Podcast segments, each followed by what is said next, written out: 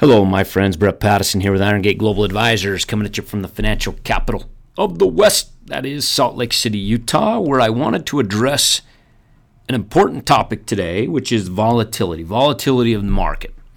And the reason why I'm addressing this is because I received several questions from clients, from prospective clients, from friends about the market and where we are now. You know, it seems like every week, every month, we've been hitting all-time highs again and again and again. You know, from the Nasdaq to the Dow to the S&P, all-time highs. And this year, in fact, if we think about 2017, and I'm looking at a report by J.P. Morgan right now, this has been the the least volatility that we have seen since 1995, uh, which was 1995 being a, a tremendous year, up 34 percent. But we've only been down, as we were in 1995, down three percent. And so, what does that mean, and what is normal as far as volatility goes in the market? And and I'll answer both questions. Number one, what does it mean? You know, not much. We're in a healthy economy; it's humming along. Earnings for for most companies have been great, uh, and and earnings are really what grows the market and the value of the market, and those have exceeded expectations and, and are showing really how strong this economy is but I would also answer no, this isn't normal. Uh, again, referring to that same JP Morgan report, the average intra year drop in the stock market since 1980 is 14.1%. So at some point in, in the year, the market typically goes down on average of 14.1%. And I'm going to throw some recent markets at you. And as I give you the, the statistics for these years, I want you to think back how did you respond? to the volatility, to the market pullbacks that we saw. In 2010, the market was down 16% at one point, finished up 13% on the year. 2012, we were down 10%.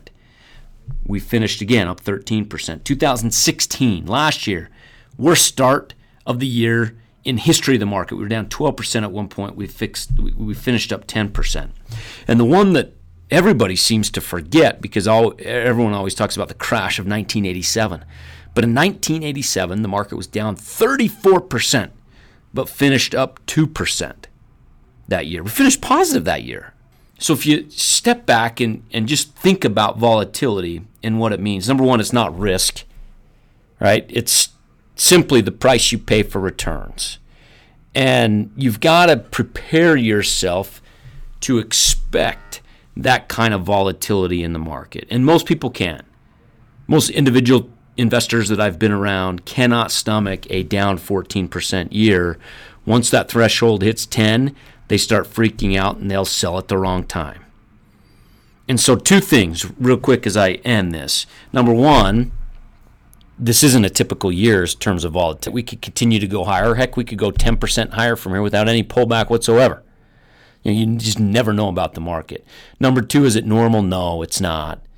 You know, and, and we'll we'll talk more about this J.P. Morgan report because I think it's important, and there's so much to learn from it, from stop losses to options to when to buy and when to sell, and so many other things that we'll talk to uh, talk about over the next month or two if you're an options trader, just a quick heads up, we've made 29, only 29 trades, which is not a lot of trades this year as a firm. And, you know, so far, knock on wood, it continues. We're 29 out of 29. And, you know, not that we're gonna, not going to lose, but I say that we've only made 29 trades, just you've got to be patient. You got to wait for that big, fat fastball pitch to come your way to where it's a high probability the market's setting up correctly and don't chase it. Don't chase trades. And for those that are stock investors, be patient as well. The price you pay for something is critical to making money. And so don't go out and just buy stocks just for the sake of owning stocks because perhaps you've missed out on this all time high of the market. But be patient. The market will eventually, who knows when, but it will pull back. And that's when you seize the opportunity in the options and stocks world. But I would also add if there's a stock out there that's priced reasonably, you know, buy it. Don't be afraid to buy it. Don't forget to uh, don't don't be afraid to allocate money right now as well. All that said, be wise as you invest. If you have any questions, let me know, and we'll catch you later. Thanks. This is a purely public broadcast and is not intended to be personalized financial advice for any individual specific situation.